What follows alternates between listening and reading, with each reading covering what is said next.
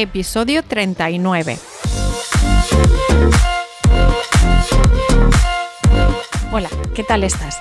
Bienvenido o bienvenida a Examen Dele, el podcast donde comparto toda la información, trucos y estrategias para conseguir el diploma de español Dele. Yo soy Carmen Madrid, profesora de español para extranjeros y autora de libros para estudiantes de español, examinadora acreditada por el Instituto Cervantes en todos los niveles del DELE y especializada en preparar a alumnos que quieren conseguir el diploma DELE. En este podcast te cuento todo lo que he aprendido en estos 20 años. Puedes contactar conmigo en mi web delexam.com o en carmenmadridonline.gmail.com. ¡Empezamos! Hola enamorados del español y de las expresiones. En este episodio del podcast te voy a hablar de la expresión española dar gato por liebre. Espero que nunca os haya pasado. La liebre Seguro que conoces todas las palabras de esta expresión, o por lo menos sabes qué significa dar y gato.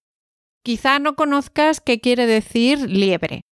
Una liebre es un animal similar a un conejo, como un Bugs pero más grande que el conejo, con las orejas y las patas más largas. Recuerda que las personas tenemos piernas y los animales y los muebles patas.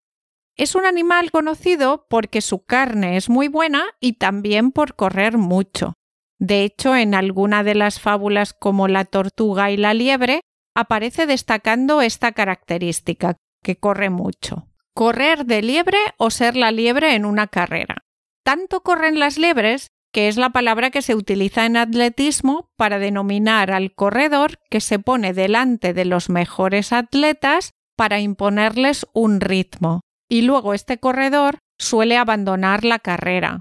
Y esta particularidad que tienen las liebres de ser tan rápidas corredoras es de la que trata nuestra segunda expresión. Habitualmente, este corredor abandona cuando termina su papel y deja ganar a los mejores corredores que tienen más posibilidades de ganar, aunque como vemos más abajo en la noticia del país, algunas veces corren hasta el final y ganan el maratón. El titular dice lo siguiente, un atleta paralímpico que corría de liebre gana el maratón de Barcelona. Dar gato por liebre. Si en la primera expresión la propiedad que destacaba era ser rápida, en esta es la buena calidad de su carne la propiedad de la liebre que destaca, por ser la carne de la liebre muy apreciada. En el pasado y en concreto en la Edad Media, había muchos platos tradicionales que llevaban liebre y es en esta época donde surge esta expresión. Parece que debido a la similitud de tamaño y aspecto con el gato, en algunos restaurantes preparaban los platos con gato y no con liebre. Esta práctica se hizo tan habitual que se extendió su uso más allá de la cocina y pasó a significar engañar a alguien a propósito, ofreciendo un producto o servicio de inferior calidad al que se había convenido. Te dan una cosa por otra de inferior valor, una especie de fraude o de estafa. En Lingüe encontramos estamos dando gato por liebre a los ciudadanos. Es fácil para algunos productores literalmente dar gato por liebre, mezclando o rebajando la buena calidad del aceite. Manufacturers to literally pull the wool over the consumer's eyes by blending or cutting good quality oils.